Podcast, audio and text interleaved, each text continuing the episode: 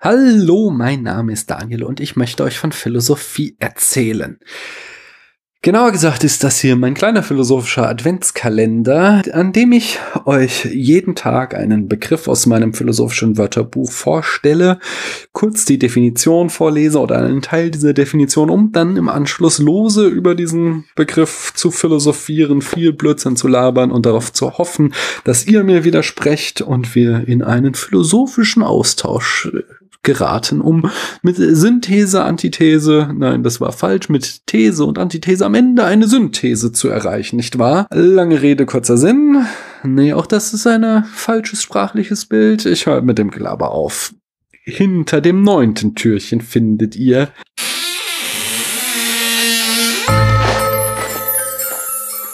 die Ironie. Ah, interessant. Mal gucken, wie die Definition lautet. Ironie vom griechischen, oh Gott, da ist so ein, so ein Dach auf dem O, Ironeia. Das I ist unterstrichen. Ironeia, würde ich jetzt mal sagen. Im 18. Jahrhundert entlehnt aus dem lateinischen Ironia. Die Verstellung beim Reden dadurch, dass man spottend das Gegenteil von dem sagt, was man eigentlich meint.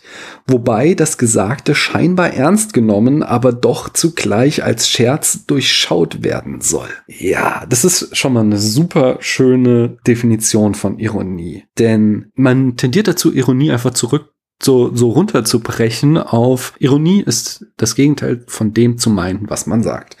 Aber hier in dieser Definition steckt halt drin, dass da noch viel, dass also das Ironie viel komplexer ist. Wir haben zum einen das Element des Spotts, also es ist nicht einfach nur weiß zu sagen, wo etwas schwarz ist, sondern da immer noch das eben spottend zu meinen.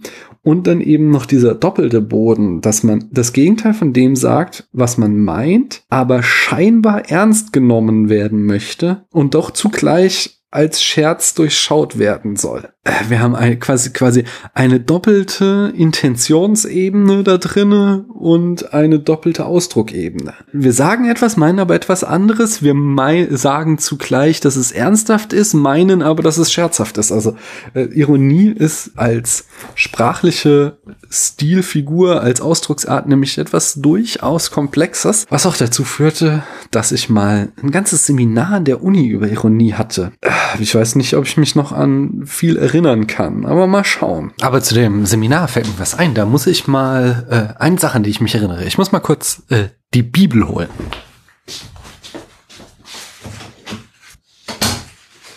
So, da bin ich wieder.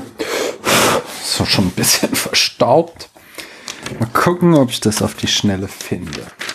Und zwar steht da, nachdem Gott Adam und Eva aus dem Paradies geschmissen hat und Gott der Herr sprach, siehe Adam ist geworden wie unser einer und weiß, was gut und böse ist. Und hm, in meinem Seminar erinnere ich mich noch, dass meine Professorin damals das durchaus als einen Akt der Ironie ansah. Äh, also, dass bereits im, hier im ersten Buch Mose in der Bibel äh, ein ironischer Spruch von Gott steht, dass Adam jetzt, wo er gerade alles verloren hat, außer das Wissen um Gut und Böse, äh, und seine Frau Eva, dass er jetzt geworden ist wie unser einer, also wie ein göttliches Wesen. Weiß gar nicht, es bezieht sich ja irgendwie auf die Erkenntnis, also von daher, er hat halt dieses göttliche Element bekommen, aber dafür halt alles andere verloren. Ja, man kann das schon vielleicht so interpretieren, dass da so ein Stück Ironie drinne steckt. Ja, was fällt mir denn noch zu Ironie ein? Ein ganz klassisch ironischer Typ ist natürlich auch immer Sokrates mit seiner Doktrin, dass ähm, er der Weiseste ist, weil er nichts weiß. Insbesondere wird das ja klar in der Apologie des Sokrates. Also Sokrates ist der, der Blasphemie angeklagt, er würde die Götter leugnen. Und in seiner Verteidigungsrede erklärt er dann, dass das Orakel vom Delphi was ja quasi weissagte, was der Gott Apoll ihm einflüstert, gesagt habe, Sokrates sei der Weiseste, aber da Sokrates ja nichts weiß, muss das Orakel sich ja geirrt haben und deswegen ist er ausgezogen, um einen noch weiseren zu finden und hat dadurch alle Leute geprüft und äh, so verärgert und am Ende festgestellt, okay, die wissen ja alle nichts und ich bin nur darin weise, dass ich eben weiß, dass ich nichts weiß. Das ist ein Widerspruch, deswegen ist die Formulierung schlecht, aber anyway, wir lassen es mal so stehen.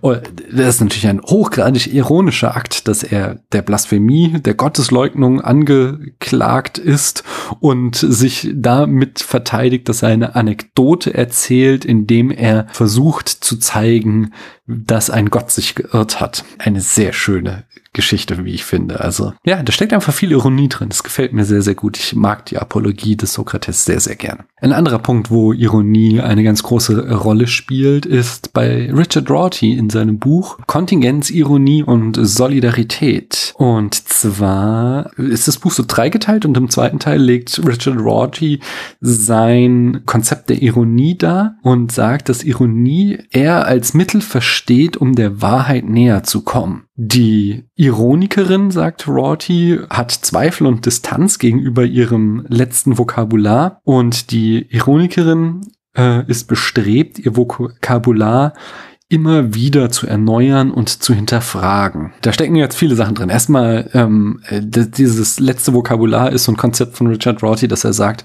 unsere Werte und Normen und äh, unsere Glaubenssätze, die liegen in der Regel uns nicht in ausgearbeiteten Theorien vor, sondern werden uns tradiert durch ein letztes oder ein abgeschlossenes Vokabular, was wir quasi mit der Kultur, in der wir leben, in uns aufsaugen.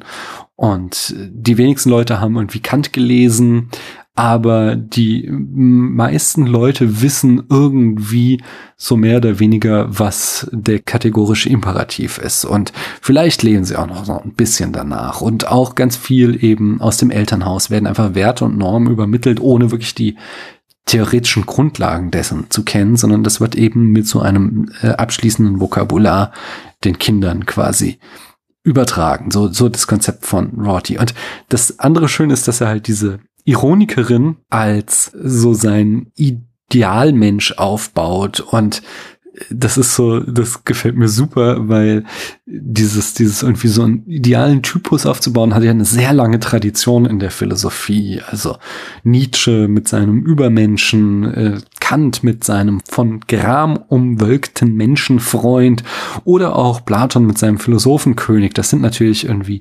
Idealkonzeptionen von Menschen und so hat halt auch Richard Rorty ein solches Idealkonzept und sein Idealbild eines Menschen ist eben eine ironische Frau. Etwas, was ich einen sehr schönen Ansatz finde.